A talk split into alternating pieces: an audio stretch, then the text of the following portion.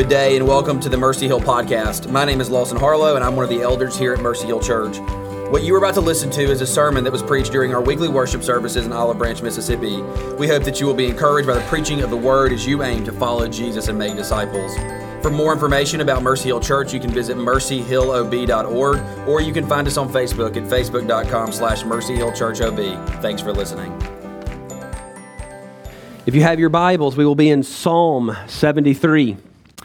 Um, just to kind of give you a little bit of what we will be doing over the next few, over, the, over, this next month, and then leading on into the coming months, and I perhaps should say years.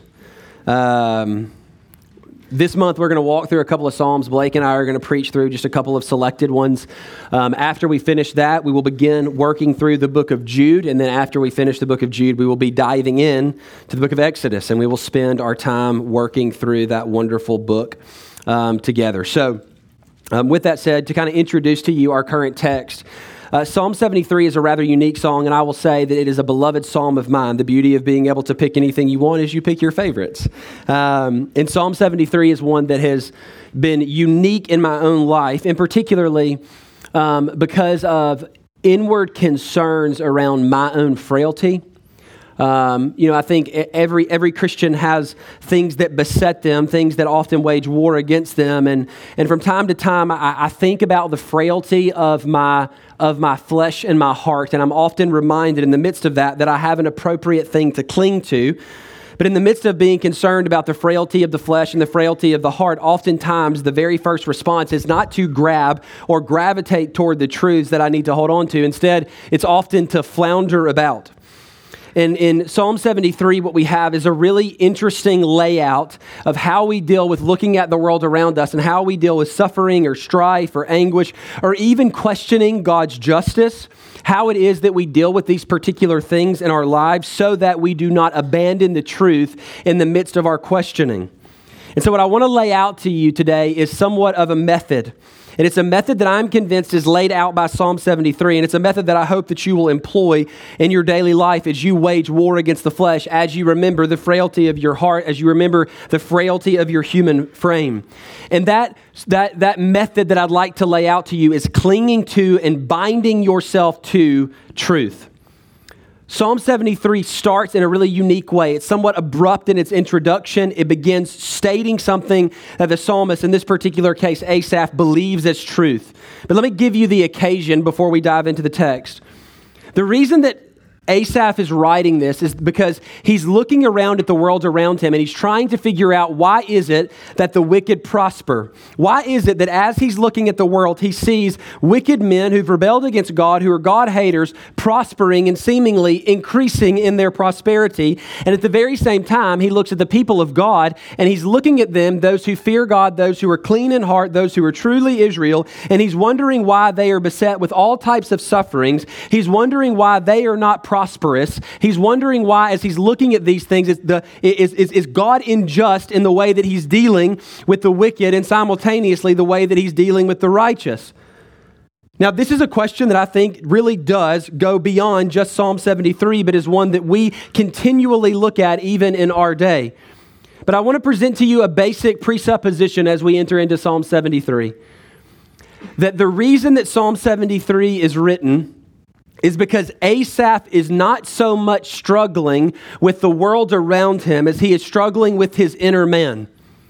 He is dealing with covetousness of self, covetousness of the things of the world, and at the very same time, embracing lies that the world is laying out before him. And as he's doing so, the question must be asked how is it that he can find any firm footing in the midst of his covetousness or in the midst of his embracing of lies? And Psalm 73 lays this out for us, I think, rather precisely and helpfully, and even lands at a very high crescendo, perhaps over and against his original confession in verse 1. Now, finally, in the midst of laying out this concept to you, it is easy for us to read Psalm 73 and believe that this took place over perhaps months or years.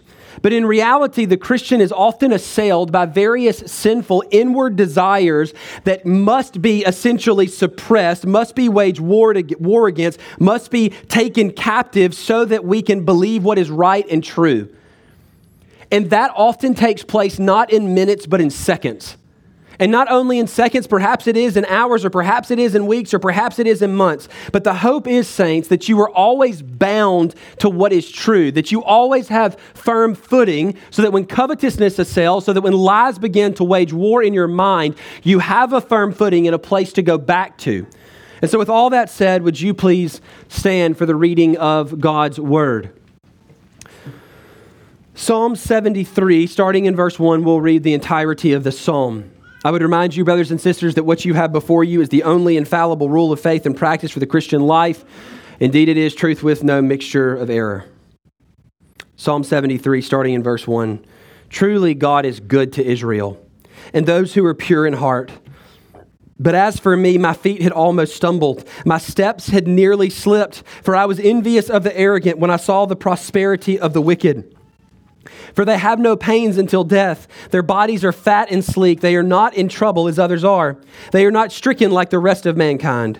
Therefore, pride is their necklace. Violence covers them as a garment. Their eyes swell out through fatness. Their hearts overflow with follies. They scoff and speak with malice. Loftily, they threaten oppression. They set their mouths against the heavens, and their tongue struts through the earth. Therefore, his people turn back to them and find no fault in them. And they say, How can God know? Is there knowledge of the Most, of the most High? Behold, these are the wicked, always at ease. They increase in riches. All in vain have I kept my heart clean and washed my hands in innocence. For all the day long I have been stricken and rebuked every morning. If I had said, I will speak thus, I would have betrayed the generation of, the, of your children. But when I thought how to understand this, it seemed to me a wearisome task until I went into the sanctuary of God, and then I discerned their end. Truly, you set them in slippery places and make them fall to ruin. How they are destroyed in a moment, swept away utterly by terrors, like a dream when one awakes. Oh Lord, when you rouse yourself, you despise them as phantoms. When my soul was embittered, when I was pricked in heart, I was brutish and ignorant. I was like a beast towards you. Nevertheless, I'm continually with you. You hold my right hand. You guide me with your counsel, and afterward you will receive me to glory. Whom have I in heaven but you? And there is nothing on earth that I desire besides you. My flesh and my heart may fail, but God is the strength of my heart and my portion forever. For behold, those who are far from you shall perish. You put an end to everyone who is unfaithful to you. But for me, it is good to be near God. I have made the Lord God my refuge, that I may tell of all your works. Let's pray together. Father, what a wonderful confession. Whom have I in heaven but you? And there is nothing on earth that I desire besides you. My flesh and my heart may fail, but God is the strength of my heart and my portion forever. Father, will you fill these words with meaning? Lord, they are already so full, but may we not miss the context in which they are uttered. Lord, in the midst of frustration, in the midst of our own sin, Lord, that confession flows forth as a confession of repentance and even a reclamation of that which is true.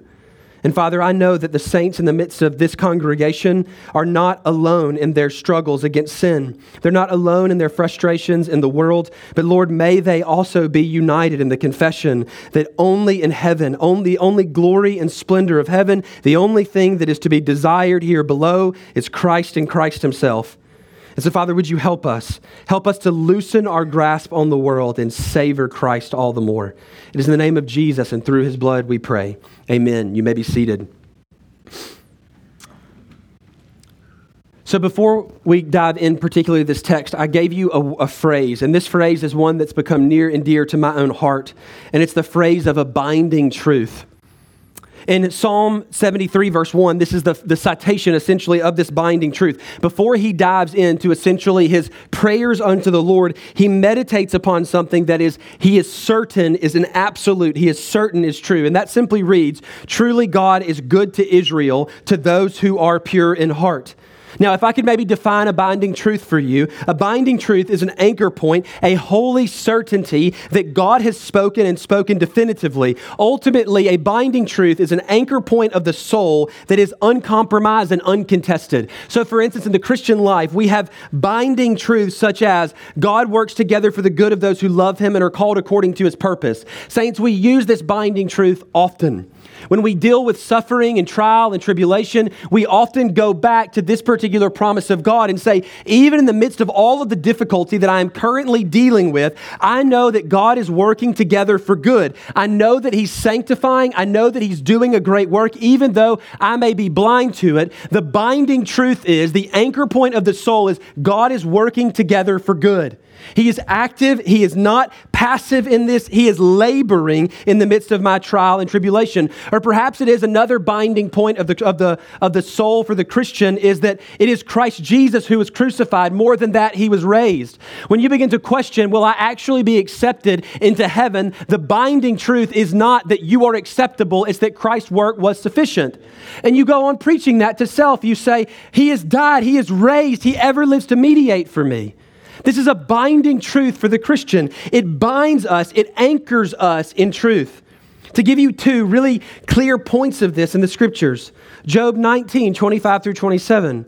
I imagine all of you are familiar with Job. Job went, underwent an incredible trial where all was snatched from, from him and then he makes this refrain. In the midst of this, the question has to be how is it that Job remained somewhat resolute? And I am not convinced that Job was perfect in his resoluteness, as, as I think scripture clearly cites. He was self righteous, but nonetheless, there was a confession here. Job 19, 25 through 27. In the midst of suffering, this is what he was certain of.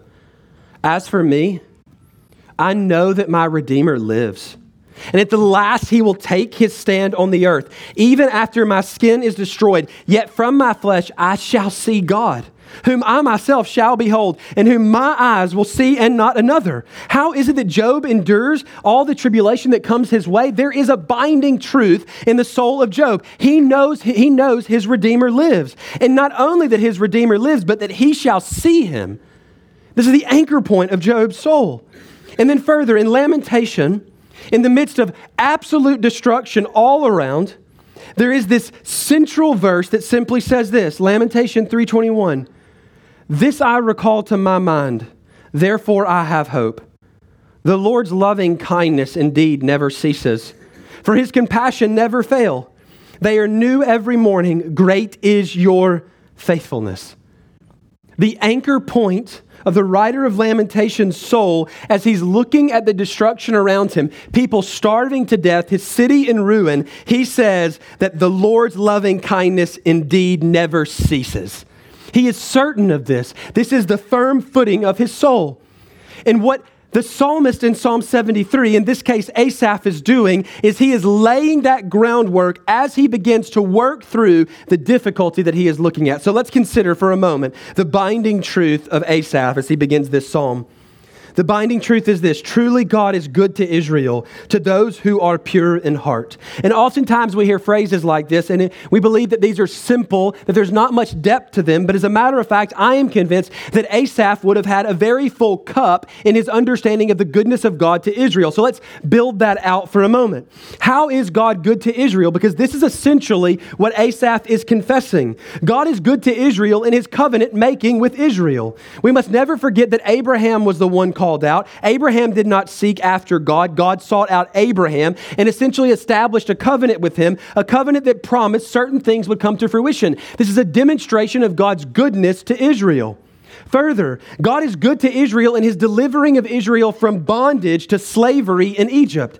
What a wonderful demonstration of God's goodness. Exodus 6 reminds us that God remembers these things. And as he remembers his covenant with Abraham, he goes, he hears the cry of those who are afflicted in Egypt, and he goes and he seeks them out and he ultimately delivers them. What a wonderful demonstration of God's goodness to Israel. And it is not as though Israel was perfect in the midst of their slavery. It is not as though there was a perfect righteousness in them as they were held captive. No, we even see them grumble against God's servant Moses as he goes forth confessing that God will deliver them. And yet we see the goodness of God still remain upon Israel in the midst of this. He delivers them, He brings them out of slavery. God is good to Israel and is giving them the law and the tabernacle. One of the things you will discover as we walk through the book of Exodus is that more real estate is given to the giving, to the giving of the tabernacle than there is to the giving of the law. The reality is that God delights to dwell with his people. And in the beauty of this moment, we see that God's goodness to Israel is that he placed his lampstand essentially in their midst. He said, Draw near, come to the tabernacle, see the pillar of cloud and fire, see where the glory of God rests. And this is where God chose to rest his glory here on the earth. And so he gave them the law and the tabernacle, a wonderful expression of his goodness and his kindness toward them. God is good to them in his sending the prophets and giving them the oracles of God. Romans 3 makes this abundantly clear. What benefit is it that we be Israel? Essentially, is that the oracles of God have been entrusted to you. The mystery was given to them so that they might look into it and examine it. And not only that, Asaph would have been looking at David and being reminded of the Davidic king, the promises that had been made in that particular area, that there would be a perfect king that would come. God's demonstration of his goodness to Israel is vast and even in light of the full testament of Scripture, we must also say that God is good to them in his using of Israel to bring Christ to the world. A wonderful display of God's goodness and God's kindness is even in the midst of the infidelity of Israel, he continues to execute the promise that was given to Abraham that there would be a promised offspring that would come. God's goodness essentially knows no bound. Asaph knows this. And hear me, church, before we go any further. You are not excluded from this goodness. It's so easy for us to disconnect ourselves. But, saints, the whole premise as we have walked through over the past few years of the book of Romans is to tell you that you too are a part of Israel. Is it not quite clear that we are a child of Abraham by faith? Romans 4 makes this abundantly clear. Romans 2 tells us that it is not one who is circumcised outwardly, but one who is circumcised inwardly that truly belongs to Israel. And the mark of the new covenant is the circumcision of heart, is the new birth, being brought into that faith family, being born again, as it were. Each of these promises that we are looking back to, each of these demonstration of God's goodness is a demonstration not only for the nation of Israel in the old covenant, but a demonstration of God's goodness to the new covenant Israel. It's clear that we belong to these things. There's a demonstration of God's goodness and God's kindness to Asaph, to Israel, and to his church. But then we go further, and it's not as though Asaph is just considering the good to Israel, but ultimately the good to those who are pure in heart. Now, how do we know that God is good to those who are pure in heart, or what is the expression of God's goodness to those who are pure of heart? May I begin with this premise? Psalm 51:10 tells us, "Create in me a clean heart, O God, and renew a right spirit within me." The first step of God's goodness, the first demonstration of God's goodness to those who are pure in heart is that he makes them pure in heart. Because every single individual is not born with a purity of heart. As a matter of fact, every single individual is born with a heart that is at enmity with God, is a God hater who desires nothing but self glory, who seeks after vain and empty things. It takes the God of the scripture to birth life in one who is not pure of heart, but of heart of heart. It takes the wonderful mallet of God's word and God's spirit to shatter that hard heart and replace it with a malleable one, malleable to his particular will. There's a wonderful demonstration of God's goodness that he would take a fallen man, one who is wicked, one who is far from him, one who is a God hater, and make him pure of heart. But how else does God express his goodness to those who are pure of heart? Second, he draws near to those who are of a clean heart. Matthew 5 8, we read this recently. Blessed are the pure in heart, for they shall see God. I can think of no greater demonstration of God's goodness than in the fact that he would allow us to behold him.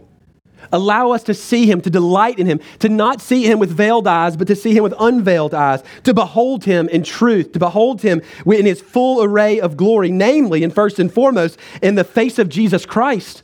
We behold him. This is a demonstration of his affection to those who are clean of heart. Again, that which he made them clean of heart, he gives great blessings to them. Third, he guides them with his word and his spirit. Psalm 73 24. With your counsel, you will guide me. What a beautiful truth it is that those who are clean in heart by the work of Christ truly do have the counsel of God to lead, to guide, and to direct them. He has not left us wandering. Instead, by the word and the spirit, He leads and directs our paths so that we might walk in humble submission and obedience unto Him, flowing from a heart of love. And then finally, one of the grandest reasons that God's goodness is displayed to those who are pure in heart, Psalm 73 24 recites, afterward he receives them into glory. The goodness of God is on display the goodness of God to Israel and all of their covenant promises, and ultimately to the fulfillment of those in the light of the church, and the goodness of God to those who are clean, those who are pure in heart, those He made pure in heart. The goodness of God is made clear and evident, it's laid out before us. And you would think, in the midst of this statement of med- meditating upon the certainty that God is good to Israel, that God is good to those who are clean in heart, that the psalmist would then go on to praise God for his goodness in the midst of these realities. But that is not what occurs in Psalm 73. In Psalm 73, he cites the anchor point and then he begins to break down his own failings in the midst of this understanding. He's certain, hear me, saints, he's certain that God is good to Israel. He's certain that God is good to the clean of heart. And yet he still has some inward turmoil as he looks around at the world around him. And as he sees the, the sin multiplying, and as he sees the wicked prosper, and as he sees, sees the saints suffer in the world, and listen to what he says a wonderful confession from Asaph. But as for me, my feet had almost stumbled. My steps had nearly slipped, for I was envious of the arrogant when I saw the prosperity of the wicked. And so, what is Asaph's confession? Asaph's confession is that even in light of all of these truths that I cling to, that I know, there is still some inward struggle in me. And the simple phrasing is that his feet almost stumbled and his steps had nearly slipped, which means not just that he is beginning to stumble in a simple sense, but it means that to some degree, Asaph is beginning to let go of the binding truth that God is good to Israel and good to those who are pure in heart. Now, perhaps it is that you cannot relate. And if you cannot relate, I am somewhat flabbergasted. Has the truths of Scripture never often, or, or, has Satan never assailed you? Has the flesh never waged war against you? Has the world never assaulted you to such a degree that as you're holding the truths of Scripture, you find yourself to have somewhat frail footing? And I don't want to pretend like this is not a part of the Christian life. It is quite clearly a part of the Christian life. But the beauty is the, the, the, anchor point of the soul, that binding truth, I am convinced, is often reinforced by our examination of it in the midst of difficulty. As we go through, as our feet begin to slip, we are reminded at particular points by that binding truth that God is good or that the gospel is true or that Christ is sufficient, and our feet truly do find sure footing. And so Asaph says, I almost let go of the binding truth that God is good to Israel and to those who are pure in heart. But why? Why did he almost let go of this binding truth? He cites two reasons. For I was envious of the arrogant when I saw the prosperity of the wicked. These two things. First, I was envious of the arrogant. If you were to give that a particular category of sin, what would it be? He was covetous. He was covetous. He looked at the arrogant, he looked at the wicked. And as he looked at them, he thought to himself, they have it so good. And as they look out on them, as Asaph examined them, that arrogance, that, that, that envy began to erupt within him. The old man that is still alive, saints, is still alive in you, will often wage war against the truths you know to be true. And in the midst of them, it is quite clear that sin will often give vent, and as sin gives vent, it is no surprise that we, in our frail and feeble state, will often begin to let go of binding truths. Saints, sin does truly assail the Christian. But we must be reminded before we go any further, for I will not leave you without hope. It will never triumph over them. I make no doubt, there is no question in my soul that sin assails, but there is also no question in my soul that sin will always fail in the assault against the Christian because Christ will not lose any of his people. Christ will keep them, Christ will bring them safely home, even as we have already examined in our understanding of the goodness of God. And so, how did he almost let go? He almost let go through envy, through covetousness, but then secondarily, he bought a lie. And hear me, perhaps it is you will push back against this, but he believed that there was prosperity of the wicked wicked. Saints, hear me. There is no prosperity of the wicked. It is but shadows and a mirage. Perhaps it is that they have multiplied wealth upon wealth upon wealth. Perhaps it is that they are in the 1%. Perhaps it is that their children never suffer, that they always have food on their table, and they never want for anything. But hear me, without Christ, they do not prosper.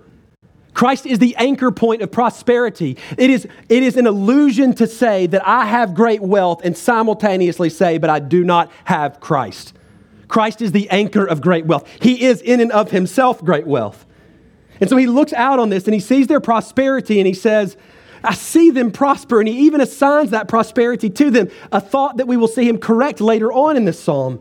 And so he believes the lie that those who are wicked, those who multiply trespass, are truly prospering. And so, how do these lies ultimately assail him? Notice what it says in Psalm 73, 6 through 8, well, really 6 through 11, at the manner of life of these particular wicked men. Listen to how the scriptures define them. Psalm 73, starting in verse 6 through 8. Therefore, pride is their necklace, violence covers them as a garment. Their eyes swell out through fatness, their hearts overflow with folly. Do you hear the amount of sin mentioned in that very brief passage? To give you just a few, you have pride, violence, gluttony, folly, and malice. These is, this is the manner of life that Asaph is looking at and is seeing in the midst of all of that sin, in the midst of all of that wickedness, he still sees them as prosperous. He still sees them as multiplying wealth. As a matter of fact, if you go a bit further, Psalm 73, 9 through 11, it says this They set their mouths against the heavens, and their tongue struts through the earth. Therefore, his people turn back to them and find no fault in them. And they say, How can God know? Is there knowledge in the Most High? So not only do they have these blatant rebellions, uh, rebellions against God, not only are they committing all types of prideful arrogance before God, they're going out waging violent war, they're gluttonous, they're foolish in all of their ways, and they go forth committing all types of malice. And in the midst of all of this, they blaspheme God, essentially saying, He doesn't see. He doesn't see. This simple profession that God is not going to see, to hold to account, to actually enact justice against those who are prideful, prideful, violent, gluttonous, foolish, and malicious. This is the blasphemy of these wicked men. And in the midst of Asaph seeing this, he's thinking, these men deserve to die. And in reality, saint, that is a fact. And we should do well to remember that we would all fall into this category apart from the grace of God in Christ. It is true that every single individual who commits these things deserves separation from God. The manner of life that they are continuing to live is not one marked by repentance, it's not one marked by purity of heart. Instead, it is truly marked by a total corruption of heart and a giving over of self to sin and a hatred of God. And you would think to yourself, God will utterly cut them out and leave them in poverty. But Psalm 73 does not record this. It records them as wealthy, free from suffering, and increasing of wealth. Listen to what Psalm 73, 4 through 5 says. For they have no pains until death. I think the rendering of the NASB is better here, which simply says they have no pains in death. Their bodies are fat and sleek. They are not in trouble as others are. They are not stricken like the rest of mankind. And can I ask you just for a moment, with some transparency? When you see sin abound, when you see men who hate God wage war against him and yet they prosper, does it not jar you to some degree? And I think that for us to read the Psalms in general, it requires a great deal of transparency in the reader to not pretend that we are better than we are.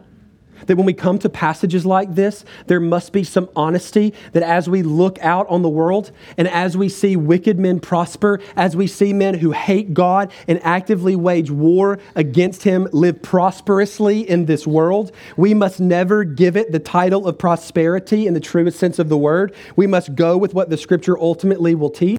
But nonetheless, you can imagine as Asaph is looking at these things, the disconnect there and the genuineness of the psalm is saying, these things frustrate me.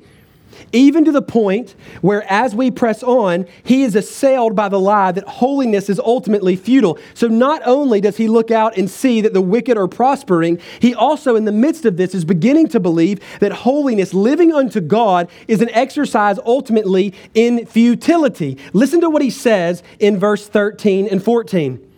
All in vain have I kept my heart clean and washed my hands in innocence. For all the day long I have been stricken and rebuked every morning. Do you see the disconnect here in his own soul? He's looking at the prosperity of the wicked. He's seeing all of their sin and wickedness. And as he's saying there's prosperity to be had there, he instantly asks the question Am, am I, am I committing an exercise in vanity? In pursuing holiness of life, in the pursuit of keeping my hands clean. Ultimately, he is being convinced that there is no reward in maintaining a clean heart and clean hands before God. But, saints, the scripture corrects us. 1 Timothy 6 6 tells us, But godliness with contentment is great gain. Further, he lives in the estate, just like we all do, of the chastening hand of God in the midst of our sin. They, Asaph in this story is looking out at those men who commit wicked deeds, and there's not an ounce of conviction upon them. They go on. Pride is their necklace. They wear it out in the open without any form of conviction, and yet Asaph, in every turn, is experiencing conviction from God in regard to his sin, in regard to his trespass and iniquity. And he's becoming convinced that this chastening he receives is unfruitful and ultimately communicates nothing about him or nothing about the God who is chastening. But Revelation again corrects us and says, Those whom I love, I reprove and discipline. So be zealous and repent. And so, as he's working through this, he's seeing this wickedness. He's seeing, even in the midst of his own pursuit of holiness, a point of frustration and difficulty because his feet are beginning to slip from the reality that God is good. And so, these lies assail him. And as he works through them, this is what it creates in Asaph it creates an embittered man who becomes brutish and ignorant like a beast towards God, is what the scriptures say here. Listen to what it says in verse 21. When my soul was embittered, when I was pricked in heart, I was brutish and ignorant. I was like a beast toward you. This exchange of truth for a lie that's happening in Asaph's soul essentially has to make either God the fool or Asaph the fool. There is no middle ground here. There must be a confession that God is acting totally inappropriately, He's acting unjustly, or the reality is that I'm the fool. And, saints, I have news for you. In this narrative, you're always the fool.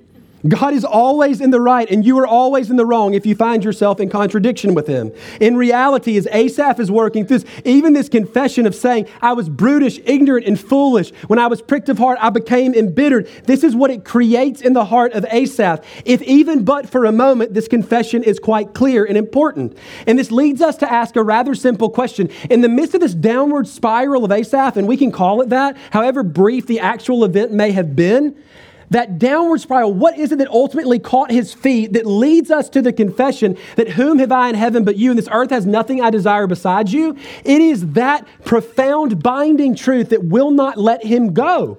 And, saints, this is the manner in which we wage war in the world. There are binding truths, there are things that are so certain in the soul of the Christian that can never be let go of, and in reality, truly do hold us. They keep us upright. They provide for us, for us firm footing. And so, how is he caught? He is caught by the original truth of verse 1. Listen to what he says in Psalm 73 15. He's meditating upon these things. He's thinking of the wickedness. He's thinking of his own questioning of is there reward? Is there reason to pursue holiness? And as he begins to utter the words, this is what he must say If I had said, I will speak thus. I will speak according to my fallen thoughts. I would have betrayed the generation of your children. Essentially saying, I would have been a liar. I would have assailed what I know to be certain that God is good to Israel and to those who are clean of heart. And ultimately, Asaph would have had to blaspheme God in the midst of it. He would have had to say that my ways, Asaph's ways, are higher than yours. He would have had to ultimately demean God's position, God's truthfulness, God's essence and being to say such a thing. And there is a wonderful catch in his soul by the work of the Spirit that prevents him from ever uttering a word of this. And, saints, if I could make a brief application before we go to the solid ground to which he returns, we do not pretend for a moment that the Christian life does not have its struggles. It has its difficulties. We wage war. We look forward to the future because we know that we live in a strange in between. And as we live in that strange in between, hear me, saints, you must bind yourself to truth. And for the Christian, we are not just binding ourselves that God is good to Israel. We are not just binding ourselves to the fact that God is good to the clean in heart. We are binding ourselves to the man Christ Jesus. And as we bind ourselves to the man Christ Jesus, this is a certainty, this sure and steadfast anchor of the soul. When my soul is weak and frail, when my legs give way, I have one certain truth. There is a strong, true God, true man who is ever living to mediate for me. When my sins assail me, when I hear the accuser wage war against me, saints, I have a sure and steadfast anchor of the soul. There is a wonderful binding truth in the Lord Jesus Christ himself. He is indeed the way way, the truth, and the life. And we hold fast to him. And as we hold fast to him, it is not that we expect to catch ourselves, but we expect him, the living truth of God, to catch us and to uphold us and to refuse to let us go and to bind our mouths when we would speak blasphemous things. No, we wage war and we trust in this sure and steadfast anchor of the soul. Now, how does he return to solid ground? He finds himself caught as he's making his way, as he's meditating upon these things. This binding truth latches hold of him. And as it latches hold of him, he begins to seek out ultimately correction. Listen to what it says in verse 16. But when I thought how to understand this, it seemed to me a wearisome task. It seemed to me a difficulty. It seemed out of my reach, is ultimately what Asaph is getting after. And this is what he says until I went into the sanctuary of God, then I discerned. Hear me, this is what it says. Then I discerned their end. The beauty of this is the correction is in the original question. He's waging war against the thought, the, the envy of the arrogant, the prosperity of the wicked.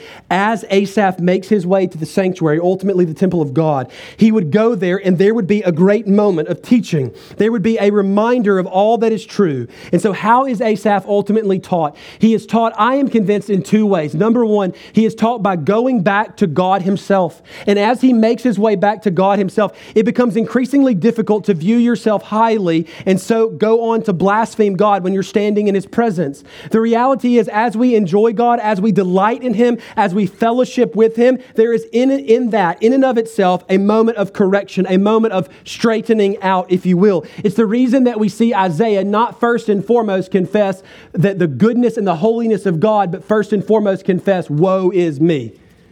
There is a confession of his frailty. There's a confession of his ignorance and his neediness. And so he goes and he is ultimately taught in the temple. But I'm convinced that not only is he taught in the temple of the, because of the fellowship with God, but I'm convinced he is taught in the temple because of the temple ministry itself. You make your way to the temple. What is it marked by? It's marked by a number of things, but one thing that it would always be marked by is bloodshed. If you make your way to the temple, if you made your way to the tabernacle, as you made your way there, there would be without question a reminder of the consequence of sin. Saints, we speak regularly of sacrifice and we speak of it in a salvific sense because we consider Christ and Him crucified and we have laid hold of Him by faith. And in that, there is truly justification for sin. But we must also understand that that sacrifice not only conveys forgiveness to those who believe, it also displays the just consequence of sinners. When those, lamb or, when those lambs are slaughtered, it is conveying not just that there is forgiveness of sins, it is conveying the just penalty of sin. It is conveying the true prosperity, as it were, of the sinner. And the sinner has merited for himself only one thing. And so as he goes in, he is ultimately taught, as he is viewing this ministry, this tabernacle or temple ministry, he is seeing the true consequence, the true end of the wicked. And the end of the wicked is not like the end of the righteous. And this is what he recounts for us. Here's what he believes after he goes and examines these things, as he discerns their end. He says this Truly, you set them in slippery places. That it's not my feet that are prone to slip and to slide, for I have a solid rock underneath them. But the wicked who go on sinning, the wicked who blaspheme God and see their prosperity increase, God has set them on slippery ground. And not only on slippery ground, but slippery ground that will fall to ruin. And so, in the midst of his meditation, he's seeing these things and he's instantly being corrected, almost a total 180 of believing that he is the one who is slipping and falling in the midst of these things, and instead being shown that it is the wicked who are prone to slipping and ultimately falling into utter ruin. And then going forward, it says this how they are destroyed in a moment, says Psalm 19, swept away utterly by terrors. What is the terror that he is mentioning? I think we're thinking about this from time to time as if there's going to be some moment in the life of the wicked, in the earthly life of the wicked, where some terrible thing might occur to them. That is not ultimately what's being expressed. The terror is God. The terror is that God is waging war against them. The terror is that God has placed them on a slippery slope. Friends, you might look around and think the wicked are prospering. Hear me, there is a corrective thought. God has placed them on a slippery slope that will end in utter ruin, and He is just, perfectly just. Do not think for a moment as you see wicked men prosper that God has passed justice on them. God has passed justice on them, and it will come ultimately to fruition on the last day. So he says, Truly you set them in a slippery place. You make them fall to ruin. How they are destroyed in a moment, swept away utterly by terrors. Listen to this. Like a dream when one awakes, O Lord, when you rouse yourself, you despise them as phantoms, as an image of nothingness. That is a vast distinction from the entry of our psalm. The corrective thought, the binding truth, that God is good to Israel is not to be questioned. As a matter of fact, it is the faulty assumption and the buying of lies in Asaph that must be examined. So it is with us saints. We do not question the binding truth, we question that which would contest it. And as that which is contesting it is ultimately brought into the full light of Scripture, it is always, hear me, saints, always found wanting. So their true end is that they shall be destroyed, they shall be swept away in terror. And in the midst of this, there is a great conviction in the soul of Asaph. And we know this really from the phrase that we read in verse 21 and 22. He understands the estate in which uttered those phrases, I nearly slept, sw- uh, slipped. When my soul was embittered, when I was pricked in heart, I was brutish and ignorant, I was like a beast towards you. What a wonderful confession of his own frailty. And not only a confession of his frailty, in the midst of this convic- conviction of his sin, the conviction of his covetousness and his believing of lies, there is immediately another confession, a sweet and wonderful, beautiful confession that he makes as he's considering this. The very first, or as he's leading into the beauty, essentially the, the, the, the, the rising action of this psalm, if you will, he recounts his own frailty frailty, and then uses this beautiful phrase, nevertheless. Let's read 21, 22, and 23 together. When my soul was embittered, when I was pricked in heart, I was brutish and ignorant, I was like a beast towards you. Nevertheless, I am continually with you. You hold my right hand. Asaph, in the middle of his questioning of God's goodness and justice, he comes confessing and understands that even in the midst of his questioning, even in the midst of his, his frustrations as he's looking around at the world, is saying with great confidence, You're holding my right hand. You're keeping me even in the midst of my fallenness, even in the midst of my frailty. You are still with me. And this is a wonderful reminder, saints, that should you be in the Lord Jesus Christ, should you be in the favor of God, it is not as though He abandoned you in the midst of you questioning. As a matter of fact, there is a wonderful truth that He brings to light in the midst of it. It is an incredible kindness of our God that He does not grow frustrated with our questions. Instead, He utilizes them to train us all the more in our knowledge of God. And so, what is He ultimately reminded of? What is Asaph reminded of first? He is reminded that material wealth is not primarily a measurement of God's goodness toward an individual. We must never take these things as primary. These are always secondary, tertiary, or even further down the road. The reality is the goodness of God expressed toward a people is demonstrated in this way, in particularly Psalm 73, 23, and 24. First is that God dwells with his people, meaning that his face continually shines upon those whom he loves. Psalm 73, 23 again, nevertheless, I am continually with you you hold my right hand. This is true goodness. This is true prosperity, saints. True prosperity is that in the through the finished work of Jesus Christ, the good smile of God always rests upon you. And you give me that and nothing else, and I am the richest of men. Further, Amazingly, there's more. Not only in the midst of that great truth does he reclaim and rejoice in that his face, that God's face shines upon him, dwells with him, but God continues to guide him with his counsel. Psalm 73, 24. Again, making clear, you guide me with your counsel. You make clear to me the paths of life. Even if we're to consider the whole thrust of the scriptures up until this point, it is even there guiding him unto the Lord Jesus Christ through mystery. And even then, there is this concept that he is continuing to guide, to lead, direct, to make known the paths of life. And then finally, the true expression, the grand expression of God's goodness to his people is that afterwards, after he guides with counsel, he brings safely home. It is almost as if this is the laying hold of all the prosperity of all the worlds. When you are brought safely home, when you have been brought into the kingdom of God, not just here below, but through but brought into it in the eternal sense that we have died and we have been raised with Christ, been brought into him, been dwelling with him eternally in that wonderful world of love, the goodness of God is displayed and true prosperity is made clearly known. And this leads us to Asaph's new confession. This new confession that I imagine most of us have memorized in some capacity, or perhaps we can paraphrase it regularly. But it is a point of great confidence for the Christian. But we must not miss the fact that this point of confidence came certainly from a point of frailty of man. So the first thing that Asaph does is he assesses prosperity. And we must do the same. Listen to what he says Whom have I in heaven but you? And there is nothing on earth I desire besides you. Let's start with the earth and make our way to heaven. The earth has nothing I desire besides you. What did this psalm begin with? Was it not the covetous heart of Asaph? And in the midst of all of this meditation on the goodness of God, the covetous heart, which I would remind you that the first thing that covetousness does is make you hate what you have. And, and that covetous heart is altogether shifted to where he views the world around him as rubbish. The same way that we see the Apostle Paul write, all of these things are rubbish for the surpassing worth of knowing Christ. Saints, the reality is that there is something to be desired here below. The something to be desired here below is God Himself.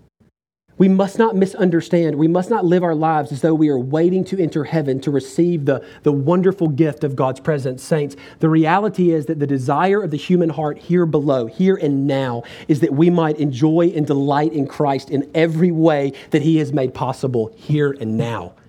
Because what we cannot read this to say is there is nothing on earth that I desire. That is not at all what it says. It is saying that there is nothing on earth that I desire besides you. It is true that the, the, the focus of the Christian heart must always be toward a deeper knowledge and joy and delight in Christ Himself. Saints, there should be a desire within you, a singular, wonderful desire to know more of Christ and to delight in Him all the more here below. And hear me, the reality is that we are often swayed by lesser pleasures and lesser joys. I would encourage you, burn them. They are secondary and they will burn on the last day anyway. You do well to aim your affections to that which is imperishable, undefiled, and unfading. It is so easy to be swept away. And that is ultimately what we see happen in Asaph's life. He's looking around and he's seeing all this prosperity, forgetting that it's not true prosperity and misunderstanding where true prosperity lies ultimately in desiring God Himself. This earth has nothing I desire besides you, saints. This means not only the things that are wicked and sinful, but hear me, this means even the good things that this world would convey to you. That means that as you desire, and hear me, this is good and right, that in your desire for your family, it must be a desire first and foremost for Christ. And your desire to, to be a faithful laborer, it must be first and foremost a means of faithfully laboring unto a deeper desire of Christ. He fills all of these realms up to the brim. We must not exempt him from one, that any activity of the human heart here below must be a pursuit of Christ. He is our chief desire, and everything that we do is an aim to be obedient unto him because we love him. So, this earth has nothing I desire besides you. He is the central theme of the Christian life. And lastly, heaven is made to be heaven only because God is there. I love this question Whom have I in heaven but you? When we consider this, our meditations upon the future life of heaven must be meditations upon the one to whom we will live in that wonderful world of love. It must not be, and hear me, it must not be life eternal in the sense that we will go on living forever. It must not be that we have beloved friends and family there. It must not be that there will be no sickness, nor suffering, nor pain there. Those are wondrous blessings.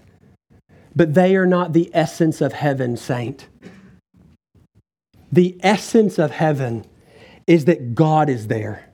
And not only is God there, God is there in a glorious and even further exposited way that we, in our feeble and frail capacities here, cannot comprehend as of yet. I'm reminded of Ephesians 2, where it tells us that the reason that God gives us eternity in heaven is that He might be able to express the immeasurable riches of His kindness. Saints, we go not for the kindness, we go for the God who gives the kindness. And He has graciously given us eternity so that we might enjoy Him not enjoy just the blessings that flow from Him, but He Himself, that we can cherish delight in Him, rejoice in Him in ways that we even cannot hear below because we still have that old man alive in us. We look forward to the day when sin will no longer mar my fellowship. We look forward to the day when there will not be wicked thoughts that arise within me. We look forward to the day when my fellowship, when our fellowship with God is free from any taint because He has made us perfect like His Son.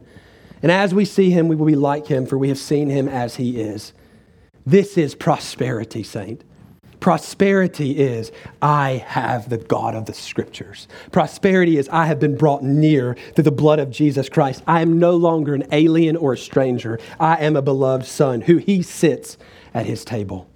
So, not only do we see an assessment of prosperity, we also see an assessment of mortality and spiritual neediness. Whom have I in heaven but you? And there is nothing on earth I desire besides you. My flesh and my heart may fail, but God is the strength of my heart and my portion forever. My heart and my flesh may fail. There is a wonderful demonstration of spiritual frailty even in this psalm. Asaph begins it confessing covetousness, confessing believing of lies. He demonstrates how desperately and how, perhaps better yet, how easily the heart truly can fail within us. And he essentially, in the midst of this, is confessing a, a spiritual need. He's confessing that there needs to be some external strength in which I can gird myself up under. But he is not only considering the spiritual, I'm convinced, in the light of some of the phrasing that he uses, he is also considering the physical frailty of our forms here below. It is quite demonstrated by our own human frame that we do give way, that we ultimately will draw our last breath. And as he considers these things, he's saying, My heart, my inner man may fail, my flesh will fail. And there's an assessment, an understanding of this, a gravity that's laid upon him by this profession. And then he goes on to say, uniquely forgetting the flesh and paying close attention to the heart, he says, You are the strength of my heart and my portion forever. That word there, strength, is better translated rock. You are the rock of my heart. Meaning that when I rest, I rest upon the rock of Christ. I rest upon God who is my rock, God who is my strength, God who I can lean on and rely on and depend on that will ultimately strengthen me that I may live faithfully here below. God is the strength of the heart. He is the one who enables us to continue to live the Christian life, even in the midst of our failings, even in the midst of our frailty. He is the one who strengthens and, er- and undergirds us as we walk here below. So he assesses I'm frail, I'm feeble, I'm needy. There's God alone who is the strength of my heart and my portion forever. He's the one who makes me able to live, makes me able to walk. We imagine even that clear text in Philippians that we continue to work out our salvation with fear and trembling, for it's God who works and wills within you for his good pleasure. The reason that you're ever faithfully laboring is because God is undergirding you as the rock of your heart. And then he says this the crescendo of the psalm He is my portion forever. A couple of things I want to identify from this, and then I'll close. The portion is God Himself yet again. It is not secondary things. It is not wealth. It is not sin. It is not, it is not the prosperity that he had in view when he began writing this psalm. Instead, he understands that the portion, the inheritance, the reward, the treasure of the soul is God himself. And then, secondly, this portion is a portion forever, meaning today. Asaph, in the midst of concluding this, is laying hold of his inheritance and saying, I have all the wealth of the world right here, that God Himself is my portion. It is a portion for today, it is a portion for tomorrow, it is a portion throughout all eternity, and it is a portion that cannot be emptied or stolen or destroyed. First Peter tells us that God keeps this wonderful inheritance for us in heaven. It is an inheritance that is imperishable, undefiled, and unfaded, guarded through faith. Saints, we have a wonderful portion and a wonderful inheritance, and that inheritance is God Himself. And as we lay hold of these truths, we have an even firmer footing based upon our original binding truth.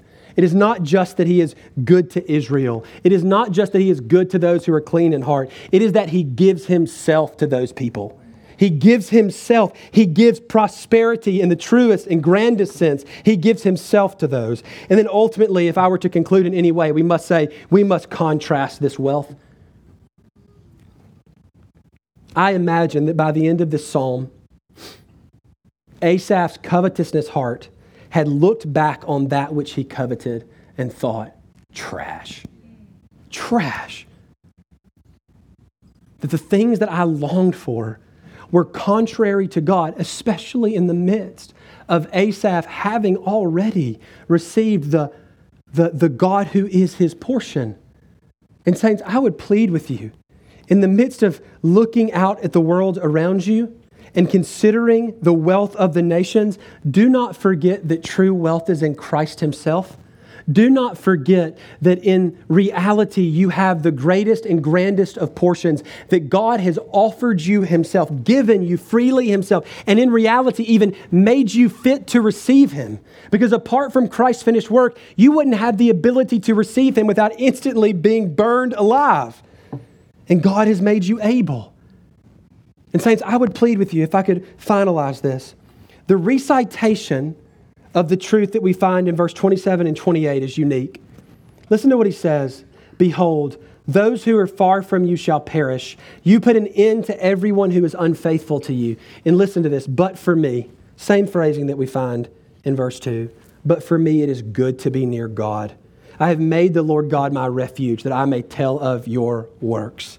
Saints, when you cling to that which is true, it gives us a wonderful, sure footing when we feel the assault of the world, the flesh, and the devil upon us. Our binding truth, first and foremost, is not just that God is good, it is that God is good in the face of Jesus Christ. And He has brought us near that we might enjoy Him forever. Saints, we do not question the binding truths. We submit everything to the authority of Scripture and see all that contest it die in the light of wonderful of the wonderful truths of the gospel. Let's pray together.